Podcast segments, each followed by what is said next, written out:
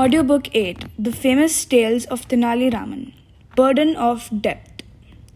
Once Tenali Raman borrowed some money from King Krishna Deva Raya.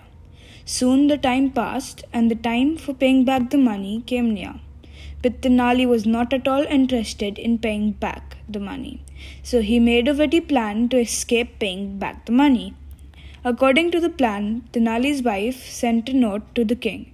It read, Tenali Raman is very ill, so he cannot come to the court for a few days. The king read the note and decided to visit him personally. The king reached Tenali's house. Tenali was lying on a bed covered up in a blanket. Seeing his state, the king asked his wife for the reason of his sickness. She said, Your Majesty, he is under the burden of debt from you. That is why he has fallen ill. The king heard these words and sympathized with Tenali. Then he said, Tenali, don't worry, you are no longer bound to pay the debt. Now stop worrying and get well soon.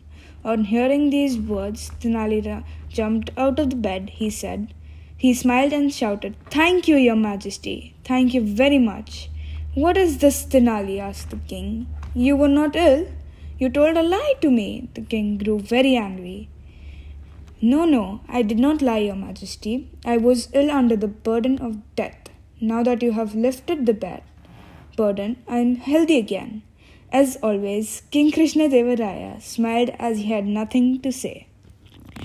This, this audiobook is a part of a Service as Action project and is read by Anaya Goyal, published by Shanti Publications.